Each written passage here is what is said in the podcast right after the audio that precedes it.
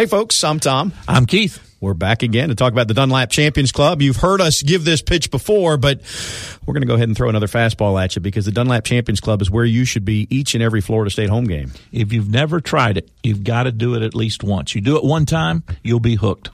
It comes with shade. That's key. It comes with chairbacks. It comes with all the food you can eat, which Keith and I don't need, but that is one of the perks of it. But it's a really good experience, and many of you have been in there socially, maybe outside of a game, so you've seen the space. Some of you still haven't been in the space. You need to call and take a tour. The ability to watch the game from your chair, to go inside where it's cool, to get food, to get drink, to see people and socialize to whatever degree that's important to you. Dozens and dozens of televisions on the wall. You won't miss anything. Plus, you can look out the glass and see from the fourth floor. Again, it's a place you ought to go and give it a chance. For your tickets, for a tour, for more information, 644-1830. And now, without further ado, Front Row Knowles. Broadcasting live from the Prime Meridian Bank studios in the capital city of Tallahassee, this is Front Row Knowles with Tom Block and Keith Jones. Front Row Knowles is brought to you by Cornerstone Tool and Fastener, online at ctf.nu. Now, here's Tom and Keith.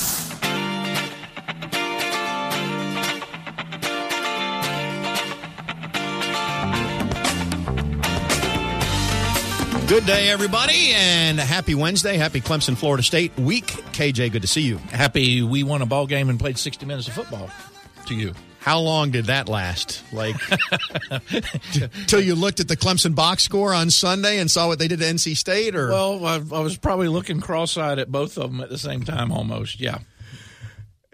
It was a good win for Florida State. I know it was Wake Forest. We talked about this in our Sunday show. In our first look edition, but it was a complete football game for Florida State after they stopped substituting in the first half and just played their base defense against Wake. Wake will bring that out. We talked about it. 41 plays in the first quarter. I've never seen that in my lifetime. 104 plays total, which is the most I think I've ever seen. And regardless of the talent level, regardless of the scheme, when they're going that fast, it's making you think and making you move, and Florida State, as you mentioned, got caught short in those first couple of three series, and finally Coach Barnett said, the heck with this, we'll just leave whoever's out there call, whatever we can call with them out there, and we'll play ball. And they went, what, 9 consecutive possessions with 6 3-and-outs, 2 punts, and 1 turnover, I believe it was. And a remarkable performance from defense. And whether you think it was just that Wake Forest is terrible or Florida State got better or somewhere in between, we don't really need to debate that at this point because Clemson's next on the schedule, and there is no debate about where Clemson sits right now in terms of how good they are. There is no question. And one of the things, and you and I have talked about this privately, that maybe it you just share a lot of our you share a lot of our private conversations in this forum. But not all the topics. That is true, and I am appreciative of that. There you go.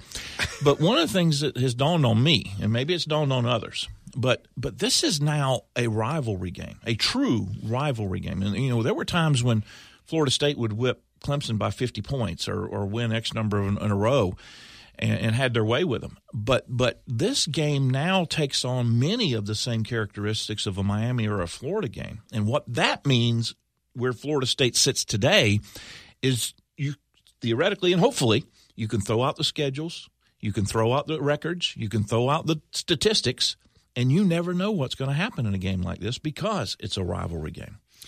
What hasn't happened to make it like FSU-Miami in the 90s is that Florida State was up, and just as Clemson came up, there was a couple-year overlap, and then Florida State went down, and Clemson's been up. So you haven't had top 5 showdowns, top 10 showdowns every year. That is correct. There's plenty at stake for Clemson this week.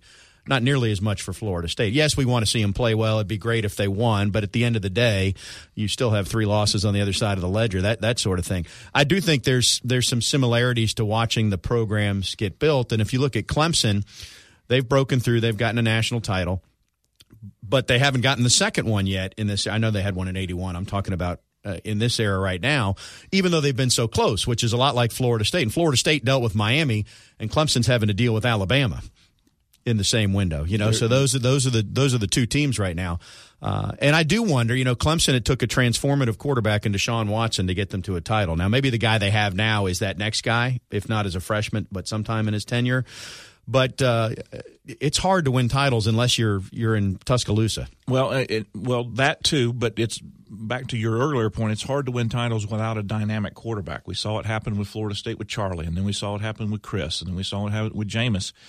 And for Dabo Swinney and his staff to make the move from Kelly Bryant to Trevor Lawrence when Bryant was what? We talked about Jalen at Alabama, and he was 26-2 or whatever he was. Well, Kelly was 16-2, I think, as a starter. And for them to make the change going from, I believe he's a redshirt junior, to a freshman, one of two things. Number one, they're crazy, and that ain't likely. Or number two, Lawrence is all of that. And again, it goes back to comments we've made. We're not there at practice. We don't see all the things he does. Gets in the game, maybe makes a mistake or two, and everybody wonders what. But there was a reason why they made the change.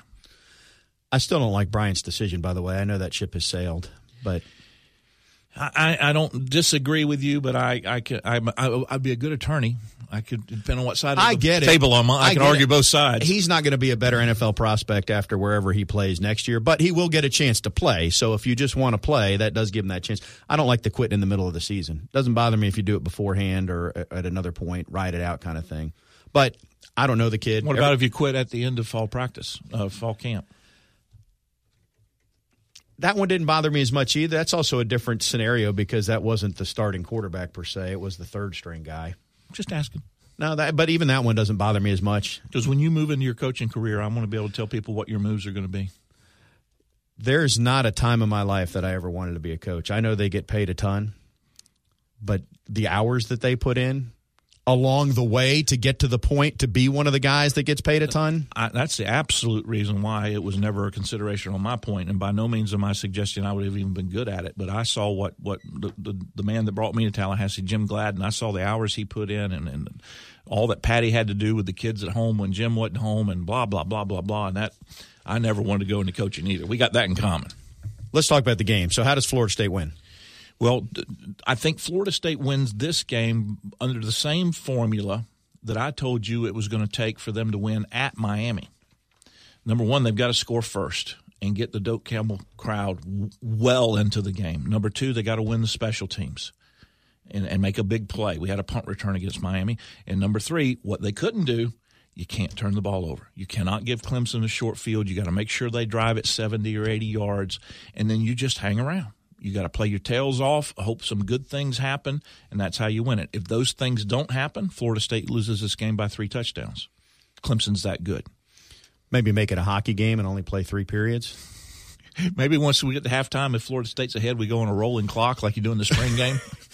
I don't think that we'll go for that. No, I think that is the scenario. The crowd will be into it. Now, a noon game doesn't help that, and Coach Taggart put out a plea to get people there early, get them in the stadium on time, but I do think you're right about that. And by the way, there's a new paradigm about that noon kickoff. You know, up until the last couple of years, everybody was dreading the noon kickoff because that meant you were not being picked. But the networks have figured out people will watch the game whenever it's on. That's what they figured out. No. It's even more than that. What they figured out is that people, once they start watching the games, they don't turn them off.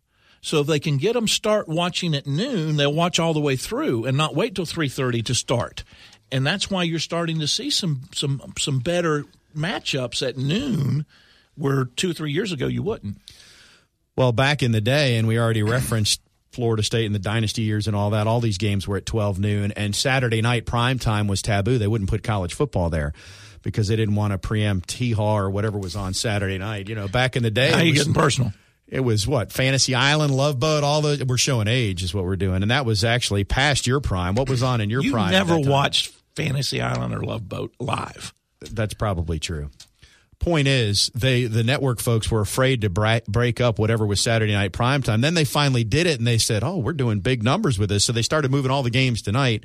Now they've come back, like you're saying. I mean, if you just started them at 9 a.m., we'd never get any chores done on Saturday. Plus, another thing nobody wants to talk about, and I don't know about the kids today, but as a player, I love the noon games. I love the noon games. There's nothing worse than getting up on Saturday morning and waiting in a hotel room and going through meetings and waiting till a 7 o'clock kickoff. It is boring as crap. Get me up at 8 o'clock, 7:30. Give me my meal at 8 o'clock. Let me ride that bus from Thomasville. Kick off at noon. And I get to go out Saturday night, you know, because I was such a big party guy when I was in college. I'm sure. Well, Air Supply did come through town a time or two during your day, right? Little River Band. Okay, I'm sorry. Hey, you know who else is ready to go at 7:38 in the morning every Saturday? They're probably ready at all times, Madison 24/7. Madison Social, Township, Centrale, you know the whole drill. This week, Township, it starts for 8 o'clock, $1 beer, $2 mimosa. So if you really want to capitalize, you get there first thing. Then the price goes up by $1 at 9, $2 beer, $3 mimosa. If you want to sleep in, you're only paying $3 for a beer and $4 for mimosa starting, at 10. It's a good deal. That's this week, and we appreciate that they support this program. We've got an interesting guest coming up in the next segment, and we probably should set this up a little bit. But Brad Scott was the offensive coordinator for Florida State on the 93 national championship team. Longtime FSU fans remember Brad well. Has been highly successful after that. Maybe didn't make it as a head coach for that long of a tenure. Was at South Carolina for a few years. Did bring them back to some prominence and got them to a bowl game, which they hadn't gone to in years. But has been at Clemson since Tommy Bowden hired him in 99 or 2000. Something like that. Anyway, he's still at Clemson, and he's going to join us next segment because he's had the opportunity to spend a decade plus of his career working for Coach Bowden, and now, at least a decade working with or for Dabo Swinney to talk a little bit about those comparisons. But what do you remember about Brad Scott back in the day? What I remember about Brad is number one, Coach Bowden immediately made him his recruiting coordinator. Brad is very organized, very articulate, very much a professional, just a great guy. Number two, a great character guy. And the other thing, and I'll hopefully we'll bring it up with him, I remember there were occasions when I would be there during the Wednesday night meal, which Bowden made the family meal. And Brad and Daryl would be there trying to eat their dinner, husband and wife, and Jeff, who was then 2, 3, 4 years old, whatever he was, would be grabbing on his daddy's arm, come outside, come outside, come outside. And they would literally, along with Mark, Rick, and his son, they'd go out in the parking lot outside the old Moore Center and throw a football back and forth to their young boys. I remember that distinctly. And now Jeff, Brad's son, is co-offensive coordinator for Clemson. That's worked out pretty well, the juggernaut that Clemson has become. Okay, he'll join us next. We are just getting cranked up here. Our Seminoles.com insider, Tim Linnefeld, is in the queue as well. So stay with us here on Front Row Knowles.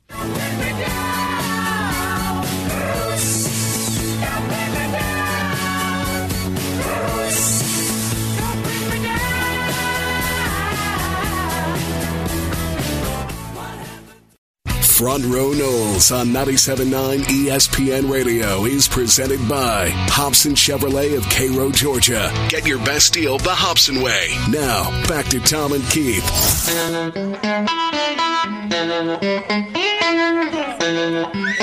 feel better now.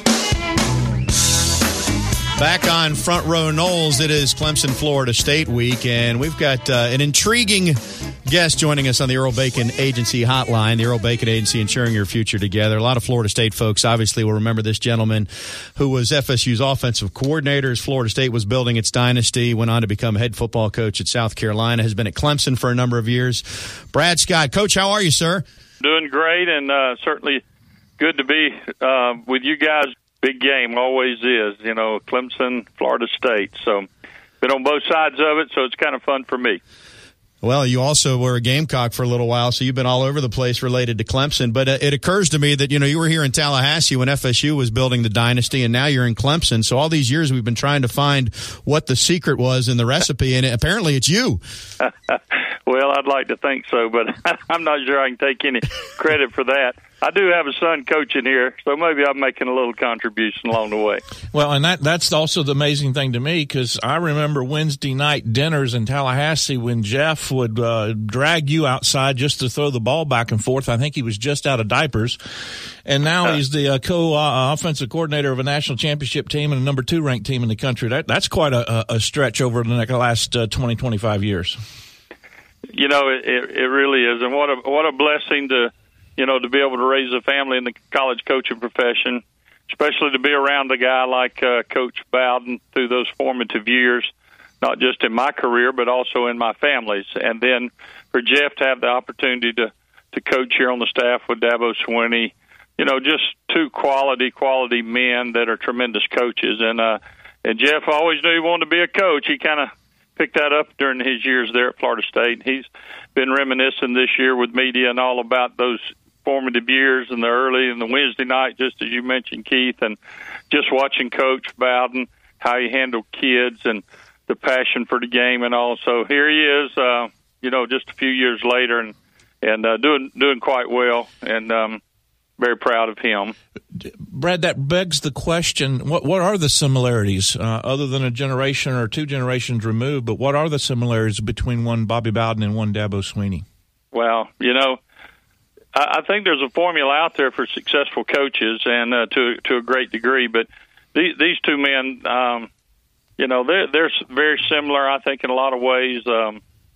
When I begin to think about them both, probably what would be the top priority or what I think both of them would expect me to say, and having spent years with them both, they were, I'd say, first of all, strong men of faith. These are guys that, they got their priorities in order.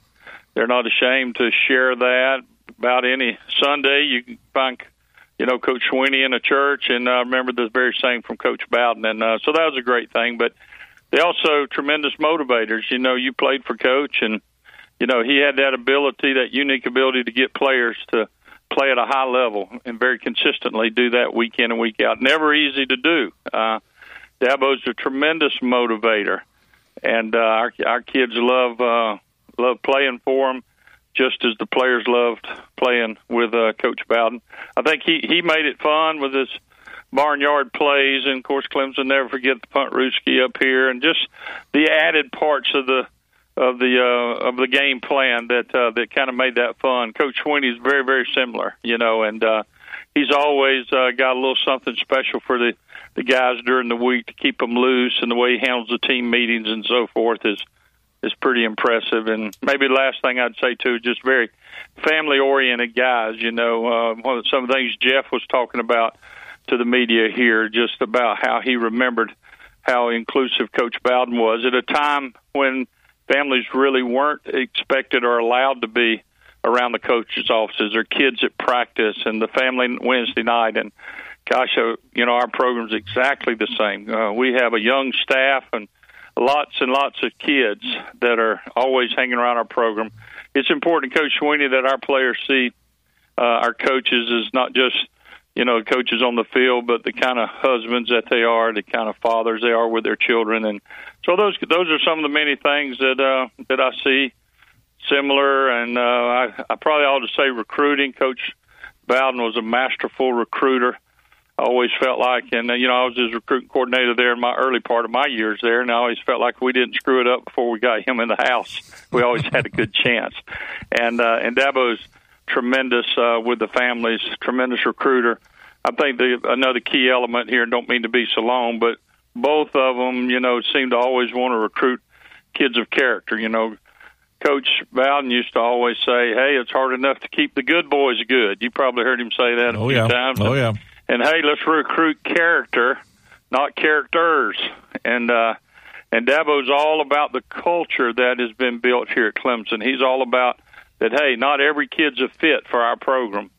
I've seen him walk away many times from some, highly recruited kids, maybe even some 4- and 5-star players that just weren't going to fit in the system the way that he believes that a program should be run. And so he set a pretty high standard, and Coach Bowden did the same thing. So, hey, very, very similar. It's fun for me to have grown up with Coach Bowden, and now to see it in Dabo. And I'm sure most of the successful coaches have these same ingredients, but these two guys are very, very similar, and it's really been fun. We're talking with former FSU offensive coordinator Brad Scott, who's an assistant athletic director at Clemson now, in charge of player development. Is that your role there, Brad? Yeah, I wear a couple hats, but I'd say one of the biggest things I do, and again, Coach Swinney thinking outside the box, wanted to create a position for someone to kind of look after our freshmen. This day and age, kids are recruited a little, lower. I guess all the social media and all the hype about kids and how they're going to come in their first year and save your program and all. And we all know that that's very difficult for a freshman to play, even, and much less the adjustment from high school to college and that transition period. So along with other administrative responsibilities I have, I enjoy one of my biggest roles is mentoring and just looking after our freshmen. And as I tell the parents when they report, hardest thing about being a freshman is becoming a sophomore. And so I really spend a lot of time with our young players, and have enjoyed that role and hopefully impacted them and making that first year transition a little bit smoother for them. So it's been a lot of fun. Brad, there was a time when the FSU-Clemson game didn't have the same luster. There were 50-point margins of victory and times when Florida State won 6 or 7 in a row. But this is now a true rivalry game, not just in the ACC, but for the national prominence. And, you rank Clemson right up there with Florida and Miami in terms of teams that Florida State's got to get past. And that's made this game a very high-profile contest, not just the Bowden versus Bowden as it started, but where it sits now as it relates to the playoffs. No, there's no doubt. And you look at since college football playoffs began, the winner of the Clemson-FSU game has gone on to win the ACC and had the opportunity to be in the Final Four and have won 2 national championships combined. So it has strong implications. And since we're both in the Atlantic Division of the conference, the game always was going to decide who was hopefully going to, the winner of that game was going to play for the championship. So when you look at your schedule every year when they're released, you're always kind of looking to see where that Florida State game is, and it certainly carries that much importance. And outside of your in-state rivals, there's not a bigger game on our schedules and not a game probably that has as much national implication as the Clemson-FSU game does. Brad, I know coaches don't look in the rearview mirror. You're always pressing forward. But what if the playoff had existed in 87, 88, 89, 90, 91, 92? Do you ever think about that at all? Oh, yeah. How many times did we finish the year so strong and with so much momentum? And you heard it said several times along the way, hey, Florida State might be the best program in the country. They might be the hottest program in the country right now. And yet you didn't have the playoffs. You had the bowls.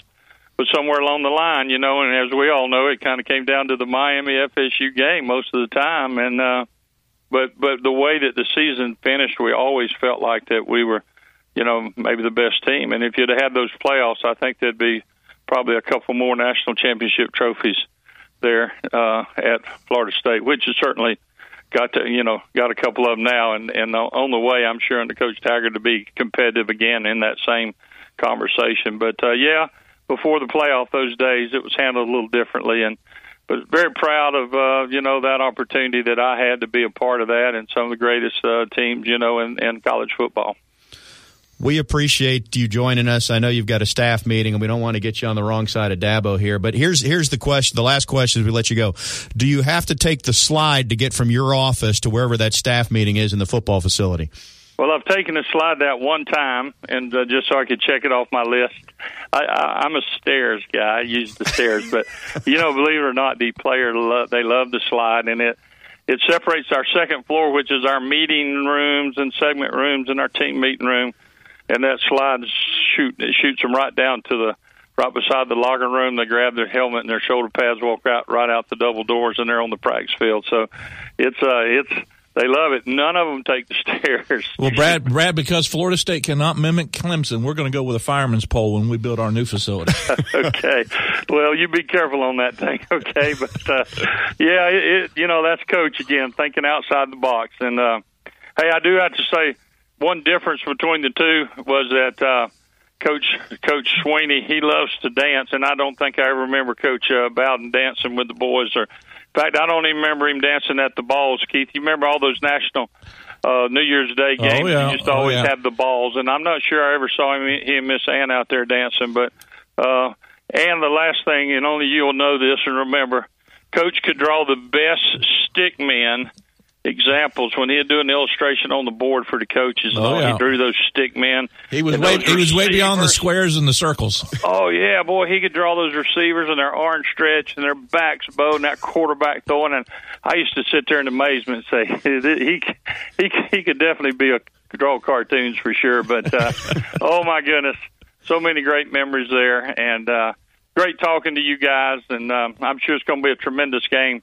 Saturday. It always is, and we're looking forward to being down there and being part of it. Well, Brad, thank you for what you meant to Florida State, and now what you mean to Clemson and the ambassador you are for college football. You're a great guy. Make sure you tell Daryl hello for us.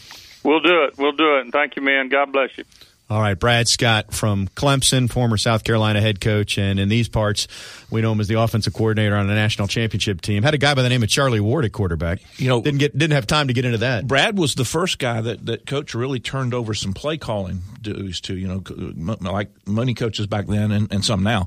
He would call the plays, and we didn't have time to get into it, and I don't have time to tell the full story. But the greatest story that Brad tells is when he's calling plays in a particular game, and Coach Bowden kept going, now look for a tight end, look for a tight end. And Brad kept going, no, coach, linebacker's on him. And about 5 or 6 times during different praises. And finally, Brad just gave up. You know, coach wants me to throw the tight end. He called a pass to the tight end. The linebacker intercepted and returned it back for a touchdown. There's silence on the headphones. And all of a sudden, Coach Biden goes, hey, Brad. Yeah, coach, I see what you mean.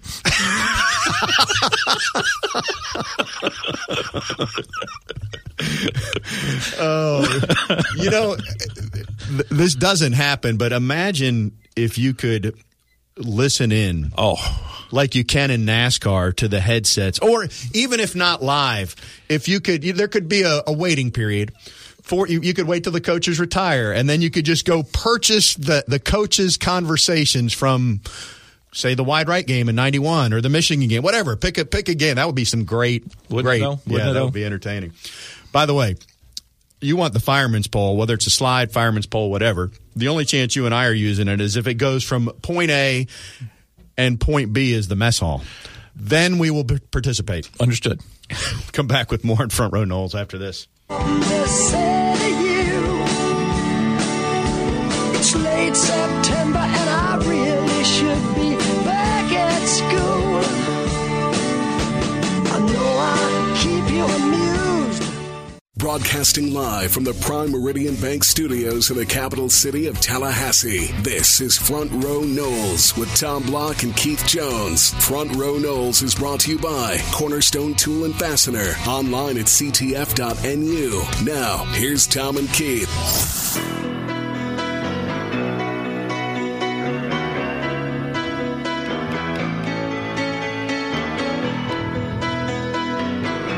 Our Seminoles.com insider, Tim Linnefeld, is on the line, the Earl Bacon Agency hotline. Tim, don't stop believing. How are you, sir? I'm doing great, Tom. How are you? Good. I mean, that's 2 weeks in a row, and last week you guaranteed we were going to hear that every Wednesday the rest of the year, so which is quite a prediction given the way the schedule shapes up for FSU, but... I'm 1 for 1, buddy. Yeah, that 9-3 final record, I was impressed. You went out on a limb with that one. I'll see you at the Orange Bowl. He is our Seminoles at the Orange Bowl. So not only are we going to win out, but Clemson's going to lose to somebody else. I mean, we're just going to sneak into Charlotte. Let's make it happen. Our Seminoles.com insider is Tim Linnefeld, as you know. Tim, we don't need to talk long about Wake Forest, but I'll let you weigh in. Your general thoughts on what was a pretty good effort from Florida State. You know, I thought it was good to see them respond the way that they did. I mean, you know, we all know that first quarter – you know, it would be charitable to say that you were a little nervous watching the way Wake Forest was moving up and down the field, and then also the way that Florida State's offense was not moving the ball up and down the field. But to see the switch they flipped after Brian Burns changed the momentum on that sack. And, you know, I kind of wonder, I go back and forth. Like, I think that they probably would have happened anyway.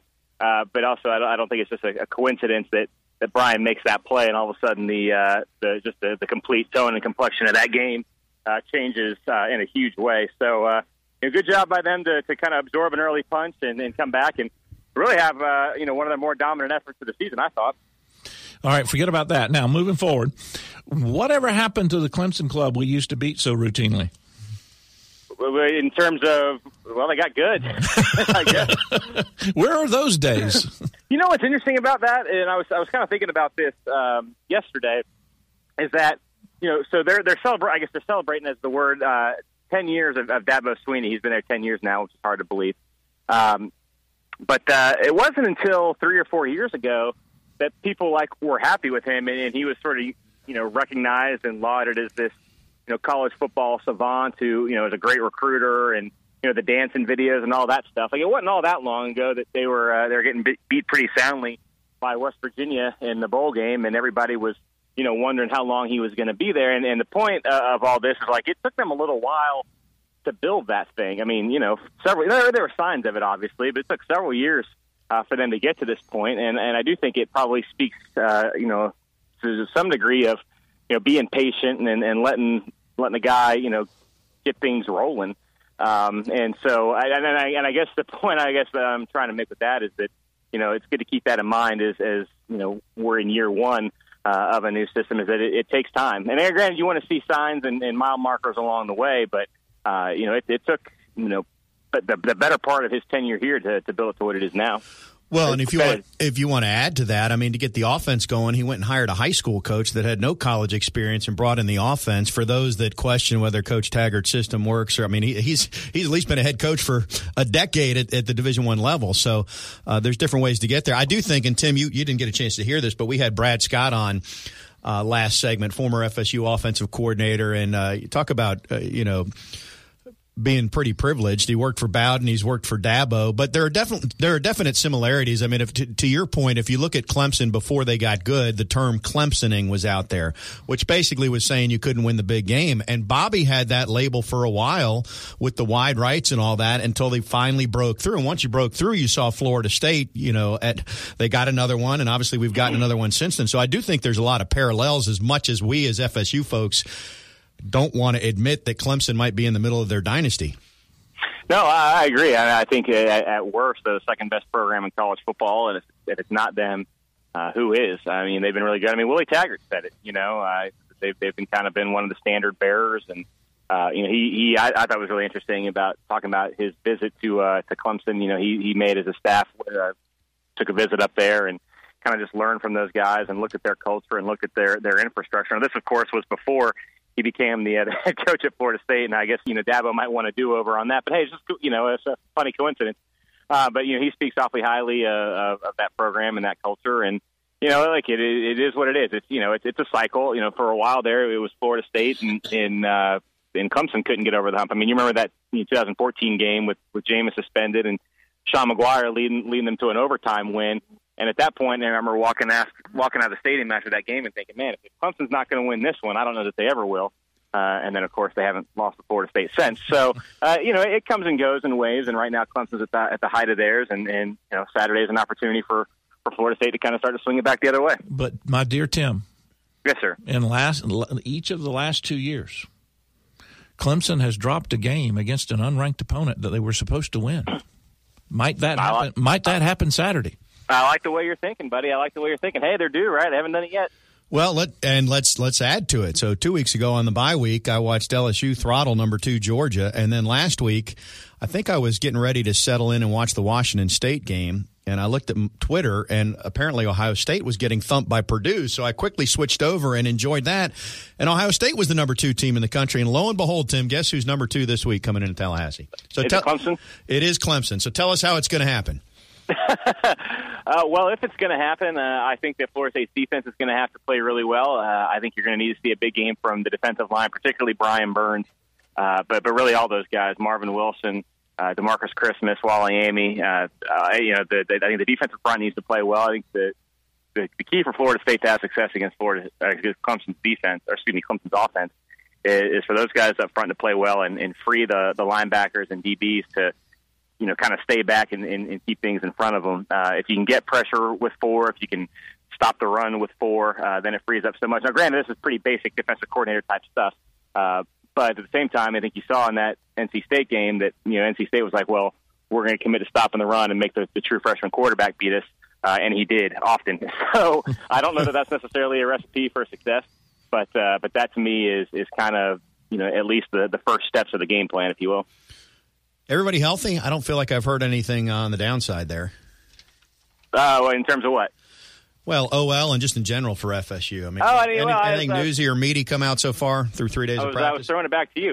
No, the interesting thing to me on that side is that it sounds like for the first time this season, the very first time this season, and it's hard to believe, Florida State might have the same starting 5 group of offensive linemen. They have started 7 different combinations in the first 7 games, but it sounds like number 8 might be the time when you get some consistency up there, and you know how it is through either injuries or some ineffectiveness early in the season. They kind of had to and try everything they could, but they seem like they have something they like. And look, I think those guys have, I don't know, they've gotten enough credit for the way that they've improved over the last few weeks of the season. Obviously, things still aren't perfect, but when you compare where they are now to where they were against Virginia Tech or Syracuse or whoever, it really is night and day. I think Brady Scott's turned into a pretty nice player over on the right side.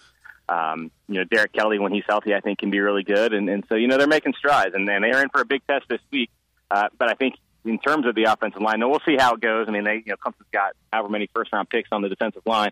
But in terms of overall, where those guys need to be and in terms of confidence and continuity and all that, I don't know that they've been in a better place this season than they are right now. Tim, you have never been in a better place on rapid fire than what you I'm usually been. Not. You continue to outpace the S&P. We're going to grade you again and see how you did. Let's fire up last week's rapid fire. I'm going to ask this question until it happens. Will there be a 100-yard rusher for FSU this week? No. Number of positions that Alec Eberle will play on Saturday, over under 1.5. Under. Number of players offensively for Florida State who will throw a pass, and I'm going to set that at 1.5, over under. Under. Number of forward passes FSU will attempt on Saturday, and I'm going to set it at 30.5, over under. Over.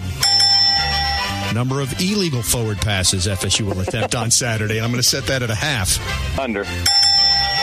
Will Willie Taggart bring a red flag with him just in case he needs it, even though that's not the way the college game works? Yes or no? Maybe he will. I hope so. Number of assistants that Wake Forest will fire in the wake of the game, and I'll set that at 0.5, over under. Under. Will Florida State go over or under 35.5 points? Over. Will Florida State win? Yes. Mr. Jones, tally it up. What do we have? The grand total is 7-2. Very nice work, Tim. Now, and hold on, I don't know that I should get the red flag. I knew you were going to say that, to which I was going to counter with Cam finished with 98 yards and was over 100 if Blackman doesn't get flagged for that penalty.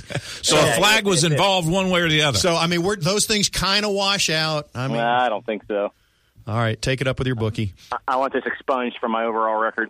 Well, your overall record is very, very good. You're looking at a New Year's Day bowl game at this point, Tim. Tim, your entire segment is going to be expunged. at the same time that we expunge this show from the history of the world. Let's go ahead and play rapid fire for this week. And you're gonna sense there's going to be familiar questions. I'm just going to keep beating this one, Tim. So here we go. Will there be a 100-yard rusher for Florida State? Nope. Will there be a 100-yard rusher for Clemson? Yes. Number of sacks by Clemson's defense. Over-under is 3.5. Oh, gosh. Over. Number of sacks by FSU's defense. Same over-under at 3.5. Under. This is the 30-year anniversary of the punt Ruski. Will there be a fake punt in this game? Yes, no? No. But I wouldn't be surprised if there's a trick play, though. There we go again, putting a little asterisk in there. That's not an asterisk. That's just additional insight. Will there be a trick play?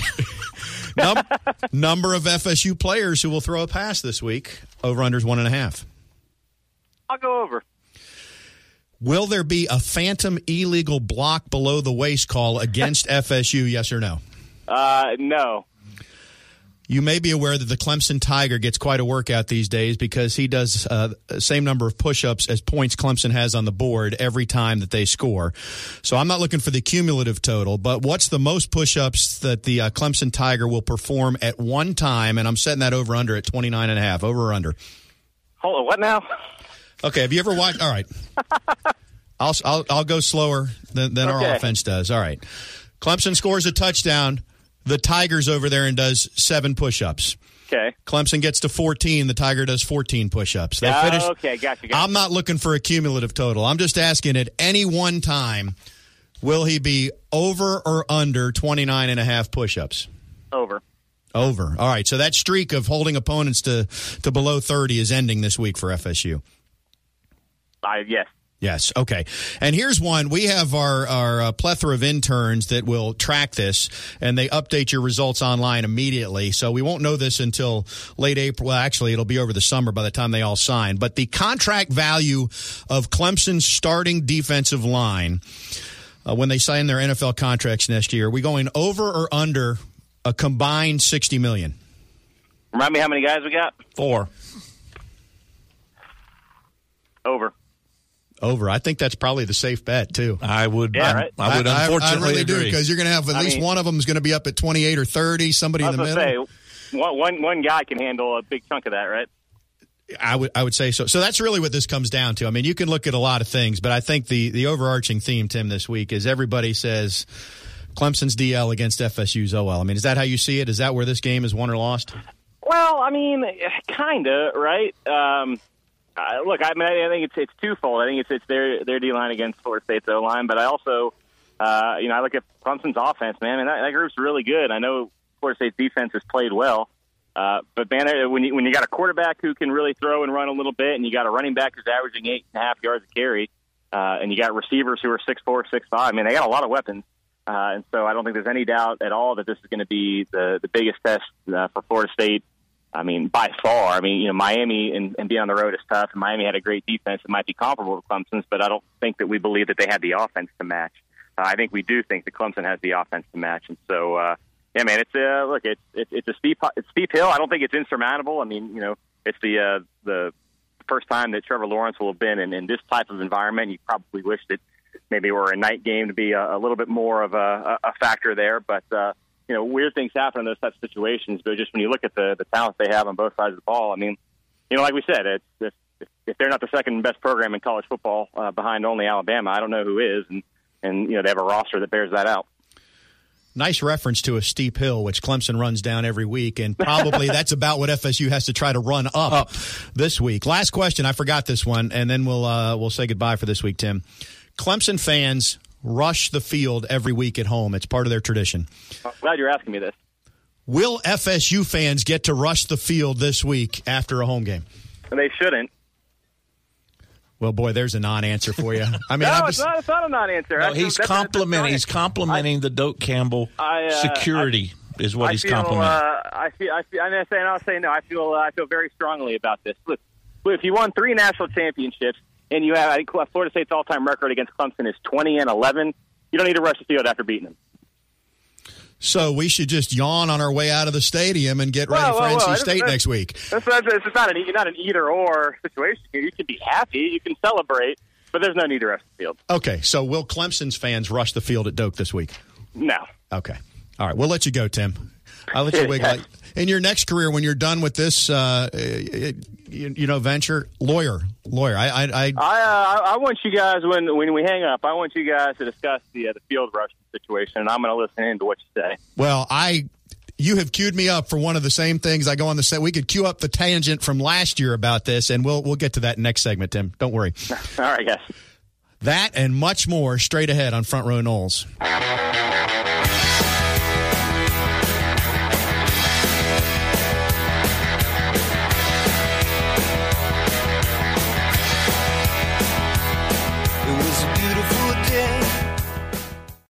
Front Row Knowles on 97.9 ESPN Radio is presented by Hobson Chevrolet of Cairo, Georgia. Get your best deal the Hobson way. Now, back to Tom and Keith.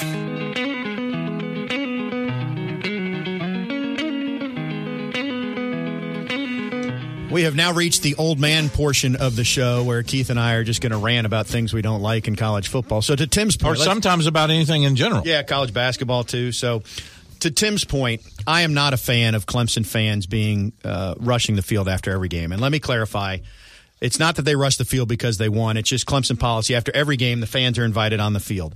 I will say they do a nice job of policing it, and I don't recall seeing any incidents. But that said, as somebody who's always on the field and you have teams and it's emotional, it just doesn't seem to be a great idea because you do get fans that will be saying things in the ear holes of players who are trying to get in the locker room and get out of that. That's my 2 cents on it.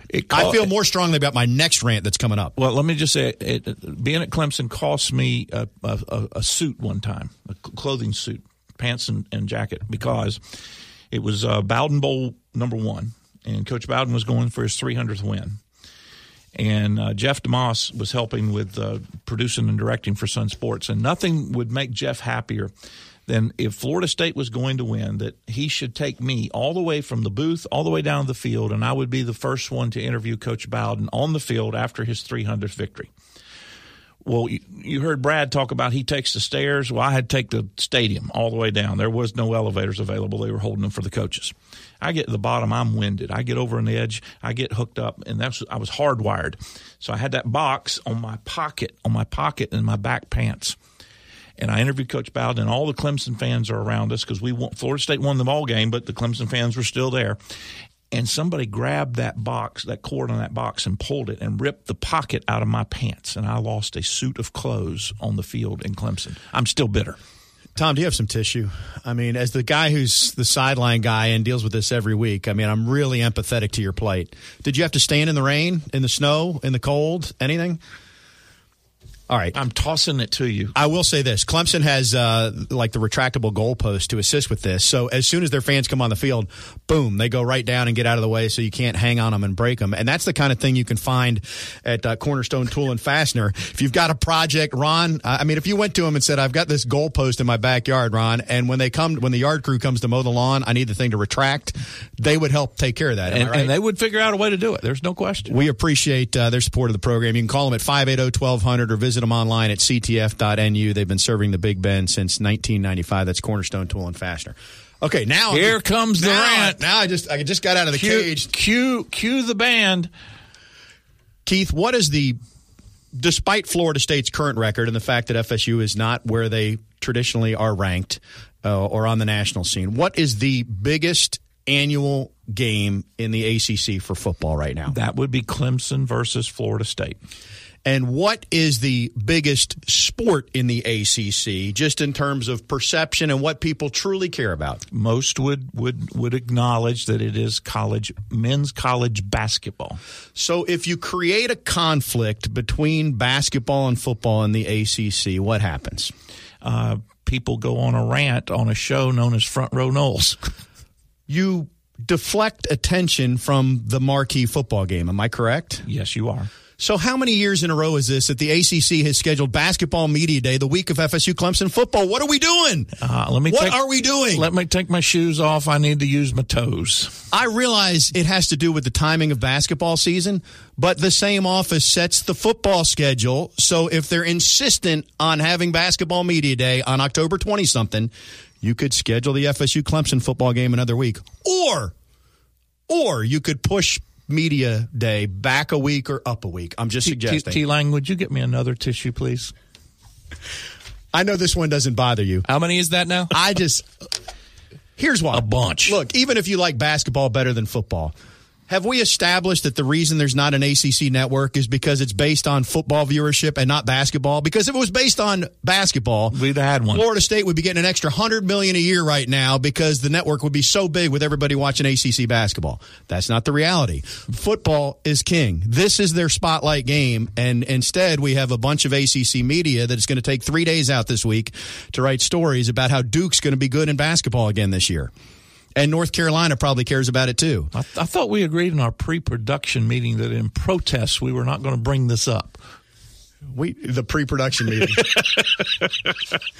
I sat down 60 seconds before we recorded, and you sat down 20 seconds before we recorded. So, as usual, it was a brief pre-production. That is literally true. I know. By the way, welcome back, Tom Lang. Thank you, sir. Thank you, sir. Matthew, the voice of the pipes of Tom Lang in here. We brought him out of retirement for this special edition. I know you don't feel as strongly about it. This is like when I used to rail about ACC football kickoff. I know we love playing golf. Tom's a golfer. Pinehurst is great. If you're trying to grow the brand, you can't hold it there. You got to move it to Charlotte or somewhere media can get to. Same premise. Well, Tom, this just in. 2 years ago, they moved ACC kickoff to Charlotte. So maybe, just maybe, we'll send a copy of this tape up to Commissioner Swofford, and maybe they'll take it under consideration, and they will not have the operations meeting or whatever they call the basketball meeting on the same week as the FSU Clemson game. And you can take authorship and ownership of that change as well. and I will gladly do so. I think the larger point, Keith, is you could hold Basketball Media Day any of the 365 days of the year, and the ACC media would cover it. Would come up. You could, I mean, I'm kind of surprised they don't just do it as an ancillary event right after football kickoff to get more people there. Let's just have Coach K and Roy Williams in the next ballroom, right? My goodness. All right. So what do you think? What's going to happen on Saturday? This is how we started the show. I'm going to couch my comment this way. If... And Linnefeld did the same thing. By the way, in protest, that's why we didn't talk about ACC Media Day today and Florida State's up. So we had Trent Forrest on last week. We'll get back to basketball. Understood. If Florida State can do the three things that I outlined, if they can score first, if they can keep the turn of the ball over, and if they get a big play some way, shape, form, or fashion in the special teams, they've got a chance. If they don't, then Clemson will dominate this game and they will win by 2 or 3 scores. And while I don't like saying that, and my heart hurts saying that, Clemson is that good. One other stat, I've been trying to figure out when to bring it out because I took copious notes during the aforementioned ACC cook-off up in Charlotte, not at Pinehurst.